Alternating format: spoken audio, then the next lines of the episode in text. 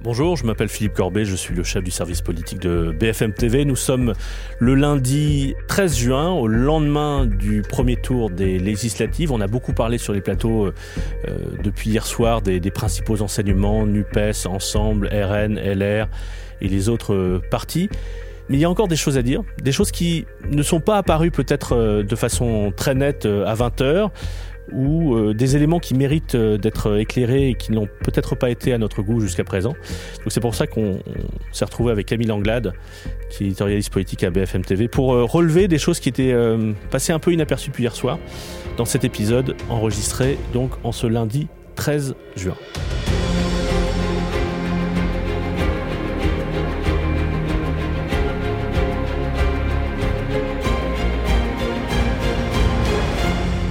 Salut Camille. Salut Philippe. C'est un plaisir, euh, à chaque fois qu'il y a un, scrutin, tu viens nous rejoindre ici à BFM TV, donc c'est un plaisir de pouvoir faire enregistrer un épisode ensemble. Plaisir euh, partagé. Merci. On a beaucoup parlé depuis hier soir euh, sur le plateau et sur les autres plateaux. Il devait se dire à peu près la même chose, des principaux enseignements de ce scrutin. Mais j'aimerais que dans cet épisode, on, parle plutôt des choses dont on a peu parlé, dont peut-être des zones d'ombre ou des choses qui ont été, qui sont moins apparentes à première vue quand on regarde les résultats ou les transcriptions au siège, mais qui vont peut-être compter dans les cinq prochaines années. Euh, et par exemple, il y a une chose, c'est peut-être pas l'élément le plus important, mais moi ça me frappe, j'entends beaucoup dire oh, Marine Le Pen, finalement, elle aura peu d'élus. C'est vrai qu'elle aura peu d'élus, mais elle aura un groupe. Euh, c'est un résultat en demi-teinte, elle, elle n'aura pas autant qu'elle le souhaitait. Mais en réalité, quand on regarde les chiffres, l'un des enjeux importants pour Marine Le Pen dans ce scrutin, euh, c'était le financement politique, puisque le financement politique, les subventions publiques dépendent du nombre de voix et d'élus, mais surtout du nombre de voix législatives. Or là, elle fait elle arrive avec 18-19% euh, des voix à faire un score, d'une certaine manière, à, ne pas subir euh, un, refus aussi fort qu'en 2017 entre la présidentielle et les législatives. Elle fait 2 400 000 voix, je crois. Et ça veut dire qu'elle va assurer un financement politique pour son parti pour les cinq prochaines années. Et au fond, le RN est en train de va probablement sortir d'une quinzaine d'années de difficultés financières chroniques depuis euh, les législatives catastrophiques de 2007 de Jean-Marie Le Pen. Et au fond, pour ça, pour le RN, et on sait à quel point ces questions financières ont été un problème pour le RN ces dernières années, c'est déjà une victoire, une victoire interne, mais c'est une victoire importante. Et c'est pour ça que c'est l'une de ces zones d'ombre, de, cette, enfin, de, de ces éléments que j'aimerais qu'on éclaire dans cet épisode. Est-ce qu'il y a d'autres choses comme, comme ça qui t'intriguent ou que tu remarques et qui n'occupent pas les, les, les, commentaires sur les plateaux de télévision pour l'instant? Bien, pour rester sur le RN, je parlerai aussi du poids politique du RN dans l'Assemblée de celui de Marine Le Pen, elle va quand même obtenir une tribune extrêmement importante si elle passe un seuil fatidique. Donc il y a celui des 15 députés que le RN n'a jamais, ou le FN même, n'a jamais obtenu. 15 députés, ça veut dire qu'elle pourrait avoir un groupe. Sauf entre 86 et 88, mais c'était à l'issue d'un scrutin proportionnel. Voilà, exactement. Donc disons que c'est une exception, avec le scrutin majoritaire à deux tours.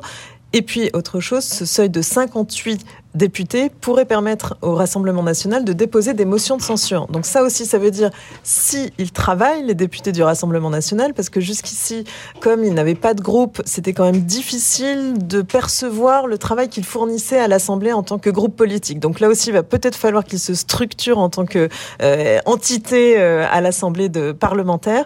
Mais s'ils ont cette possibilité, eh bien, politiquement, cela peut promettre des débats très intéressants et ils vont exister par le le texte de loi. Ils peuvent euh, évidemment, ce sera très difficile pour le Rassemblement national qui n'a pas d'alliés de constituer des majorités, ça c'est un fait, mais n'empêche que ce sera une manière nouvelle pour ce parti d'exister et pour Marine Le Pen toujours d'avoir un écho, une tribune à l'Assemblée. Il y a un autre aspect, c'est pas pour contredire ce qu'on dit sur les plateaux depuis hier soir, mais on a beaucoup souligné le fait que c'était un pari réussi ou à demi réussi pour Jean-Luc Mélenchon parce qu'effectivement il arrive selon les décomptes, puisque les décomptes sont contestés de la NUPES et du ministère de l'Intérieur, mais bref, en tout cas, il, arrive au minimum à égalité avec Ensemble, à l'issue du premier tour. Et en même temps, quand on regarde les chiffres, c'est pas du tout pour minimiser, mais il a réussi tactiquement quelque chose d'assez fort entre la présidentielle et législative. Il a occupé le terrain, monté une coalition de gauche. Il y a un effet, mais pour autant, ça ne crée pas un élan spectaculaire, puisque le total gauche au premier tour législatif est à peu près le total gauche du premier tour législatif 2017. Et le total gauche NUPES, là, fait moins que le total des candidats de gauche, qui, des partis qui, qui ont rejoint la NUPES. Donc si on fait le total de premier tour de la présidentielle, euh, Jadot, euh, Hidalgo, même si Hidalgo elle-même contestait la NUPES, euh, Mélenchon et Roussel, ça fait plus que les 25 et quelques pourcents que fait la NUPES. Donc oui, il a réussi tactiquement quelque chose qui permet à la NUPES d'être au second tour dans beaucoup de circonscriptions, mais en réalité, il n'y a pas un élan spectaculaire. Et je pense qu'on l'a vu hier soir dans le regard et la semblait accuser le coup l'enthousiasme très mesuré de Jean-Luc Mélenchon qui semblait euh, oui un peu accuser le coup euh, peu après 20 heures sentant bien que il n'avait pas réussi à créer une dynamique aussi forte qu'il l'avait espéré. Oui, et puis que va devenir Jean-Luc Mélenchon s'il ne devient pas euh, Premier ministre? Si ce pari-là échoue, il n'est pas candidat et ça, euh, la République en marche se fait un plaisir de le rappeler. Euh, maintenant, ça devient un argument de campagne dans cet entre-deux tours.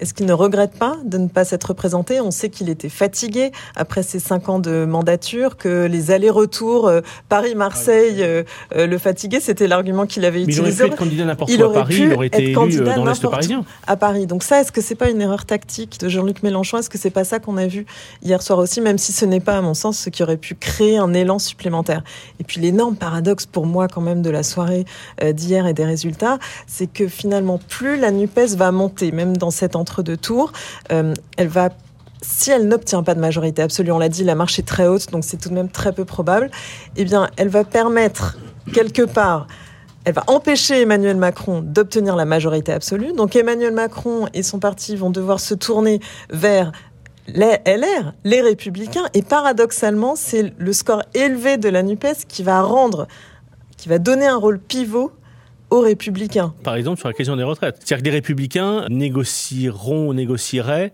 leur soutien, leur vote d'une réforme des retraites, mais ce serait plutôt ils ne voteraient ou ils ne voteront que si cette réforme est d'abord avec une stratégie comptable et donc un âge légal euh, à 65 ou en tout cas euh, ça ne serait pas pour vers un assouplissement des règles des retraites, ça serait plutôt pour un durcissement euh, assez net. Enfin, et, là où Emmanuel Macron a quand même fait un entre-deux tours de la présidentielle en, en penchant clairement à gauche, en, lançant des gros appels du pied à Marseille, tu y étais à ce fameux meeting écolo hein, d'Emmanuel Macron, il avait théorisé, les mots il reprenait les mots, il a théorisé les deux jambes écologiques, etc eh bien là, le cœur de la Macronie va devoir repencher à droite pour euh, l'emporter, pour obtenir des majorités. Donc c'est un peu illisible et, c'est le résultat peut-être des électeurs, euh, de ce que choisiront les électeurs de la NUPES. Mais d'ailleurs, euh, pour en avoir parlé avec des ministres avant le premier tour, donc qui, envisageaient un petit peu cette situation, ils pensaient que la majorité allait essayer dans ce cas-là de débaucher des députés LR, non pas seulement sur tel ou tel texte, par exemple la réforme des retraites,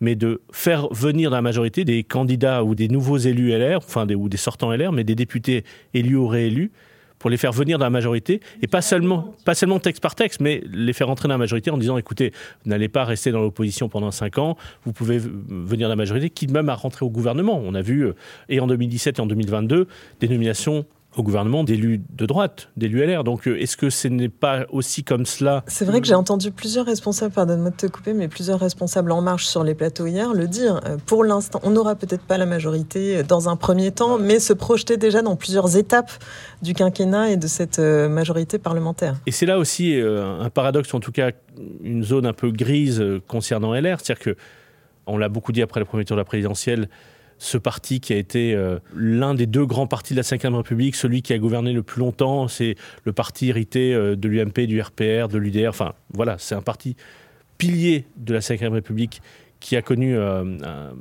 une déconvenue historique avec le, score de Valérie Pécresse sous les 5% à la présidentielle.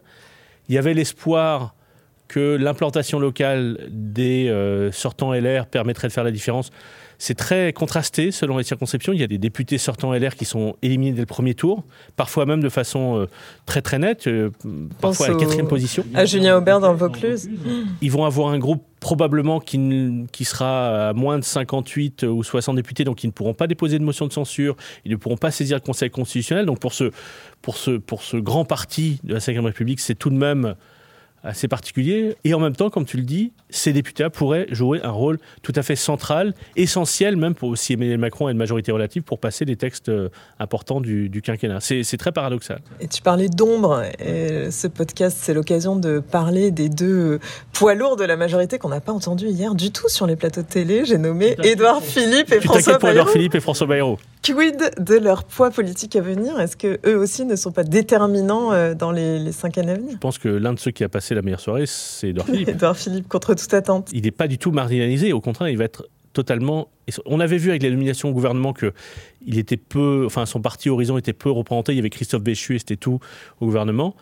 Là, il va être euh, central, euh, essentiel euh, déterminant et il va être difficile pour, euh, s'il y a une majorité relative, ou même s'il y a une majorité absolue mais qui se joue à un ou deux sièges, de faire son Edouard Philippe. Et dans son objectif, qui est lui un objectif de candidature à l'Élysée en 2027, il est dans une position à la fois central et essentiel, sans être lui-même trop exposé. Il n'est pas candidat, on le rappelle. Voilà, c'est assez, euh, je ne dirais pas que c'est confortable, mais en tout cas, il est dans une position meilleure aujourd'hui qu'il ne l'était il y a un mois ou un mois et demi. Parce qu'on se souvient de ces tensions avec euh, Emmanuel Macron euh, au Havre, juste avant le premier tour, et ce déplacement qui s'était quand même mal passé.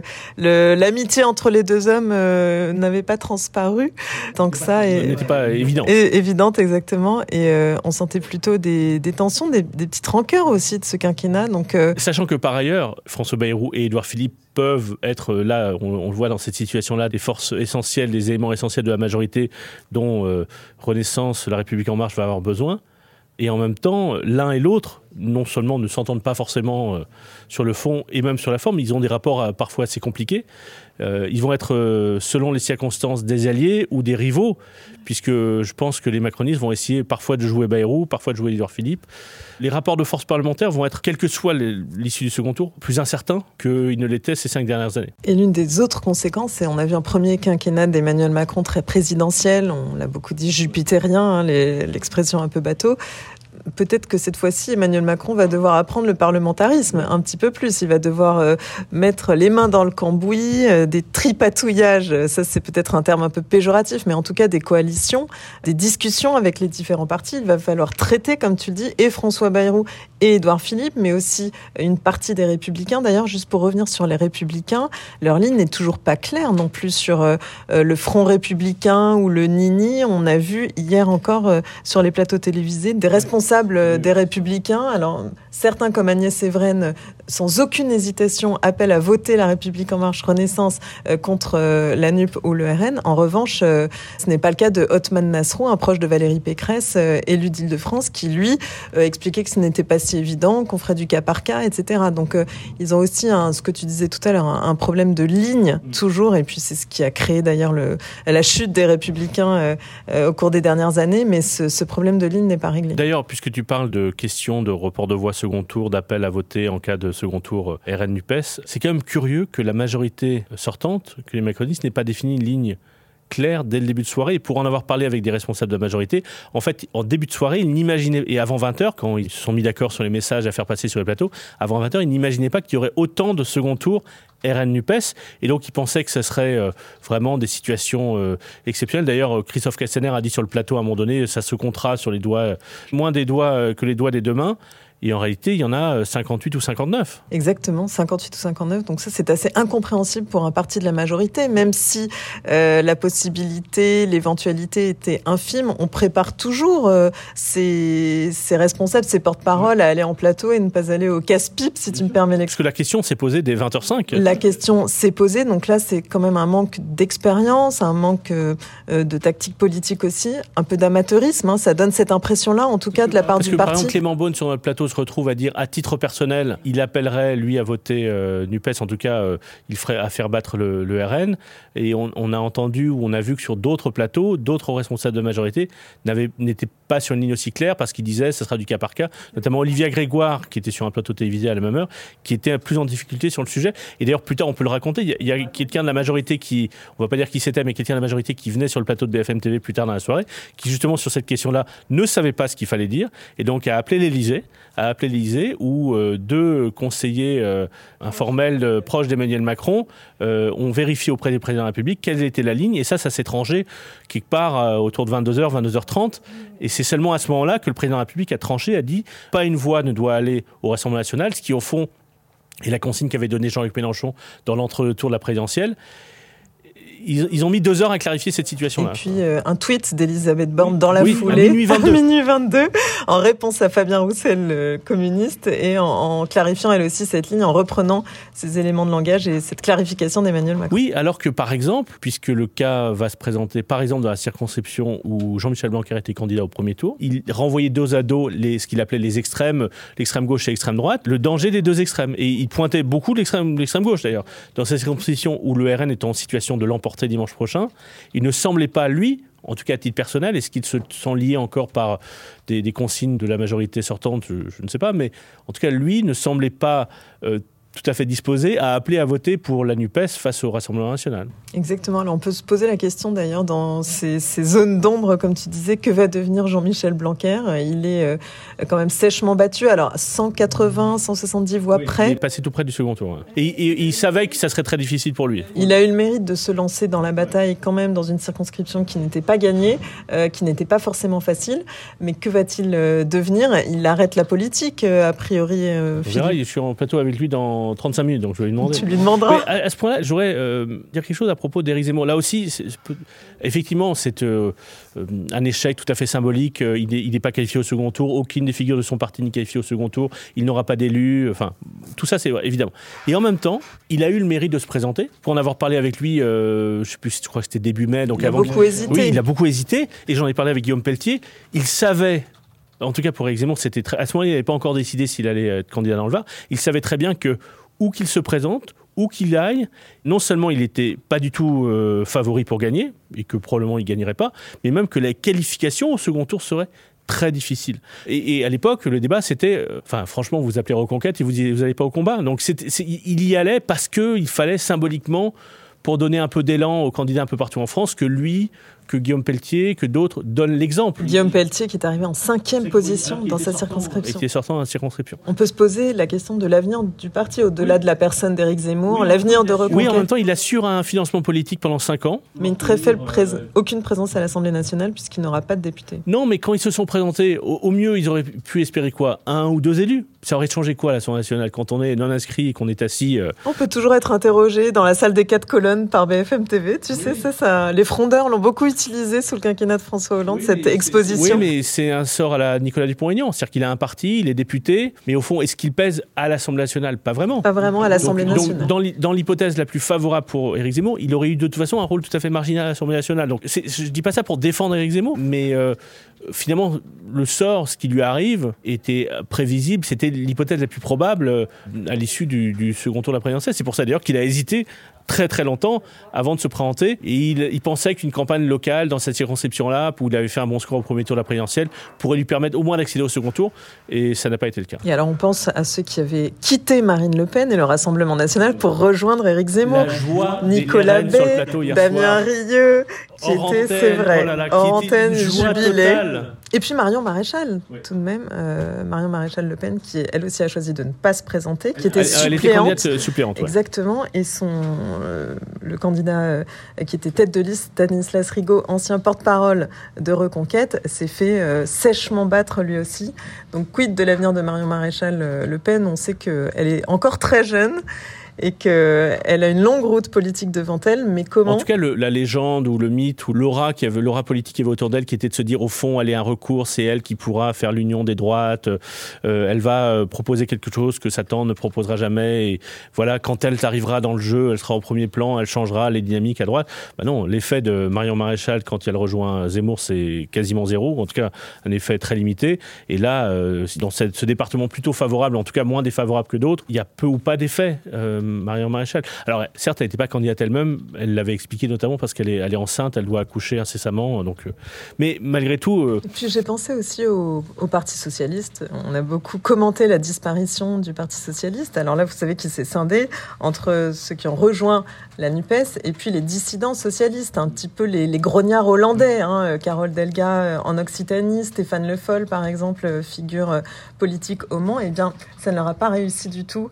Euh, ils sont tous en mauvaise posture, quasiment tous, euh, sauf exception. Et, et même la candidate que soutenait euh, François Hollande dans son ancienne oui, circonscription en Corrèze, où il avait envisagé de se présenter, euh, elle a été éliminée du premier tour. On comprend pourquoi il ne s'est pas présenté. Exactement. Quand je dis mauvaise posture, tu as raison, c'est qu'ils sont quasiment tous éliminés. Et donc la NUPES va regarder avec gourmandise, par exemple, la région Occitanie. Que va dire Carole Delga, présidente de la région? Est-ce qu'elle va appeler à voter NUPES ou au contraire s'abstenir Là aussi, ça jubilait pas mal chez la France Insoumise. Et, le bon exemple, c'est l'exemple le plus net là-dessus, c'était une circonscription dans le 20e arrondissement de Paris. Alors il y avait il y avait une partielle l'année dernière qui avait été gagnée par euh, Madame El Arrage du PS, soutenue par Lionel Jospin pendant cette campagne législative. Voilà, donc elle avait été élue, mais l'élection a été annulée. Enfin bref.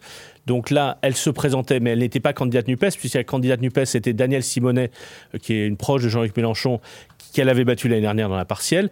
Et là, on savait que ça serait un, un, débat, enfin un rapport de force un peu symbolique de NUPES et dissidents de gauche.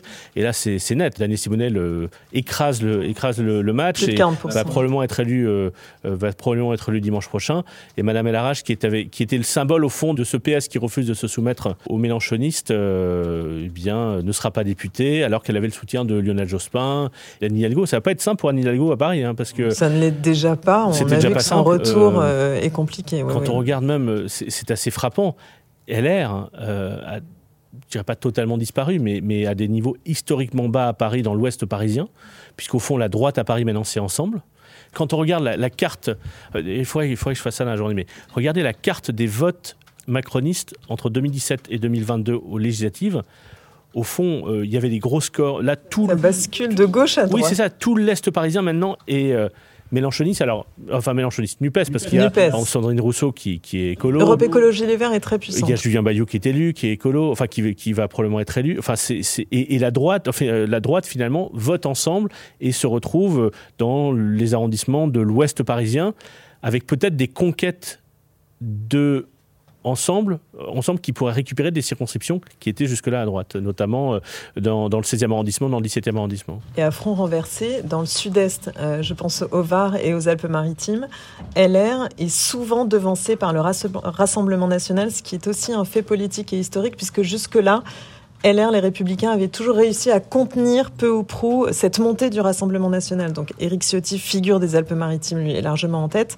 Mais pour ce qui est des autres circonscriptions, le RN fait de très bons scores et pourrait envoyer de gros bataillons de députés à l'Assemblée. Bon, merci Camille. Je suis obligé d'arrêter là parce que j'ai une réunion. Tu as la conférence de rédaction. Voilà, finalement, au-delà des titres, il y a plein de choses à dire qui sont qui, intéressantes. Qui... Absolument.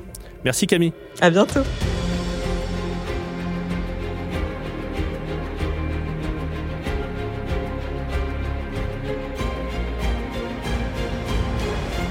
Merci d'avoir suivi cet épisode. On se retrouve évidemment au cours de la semaine dans cet entre-tour pour comprendre les enjeux de ce second tour des législatives.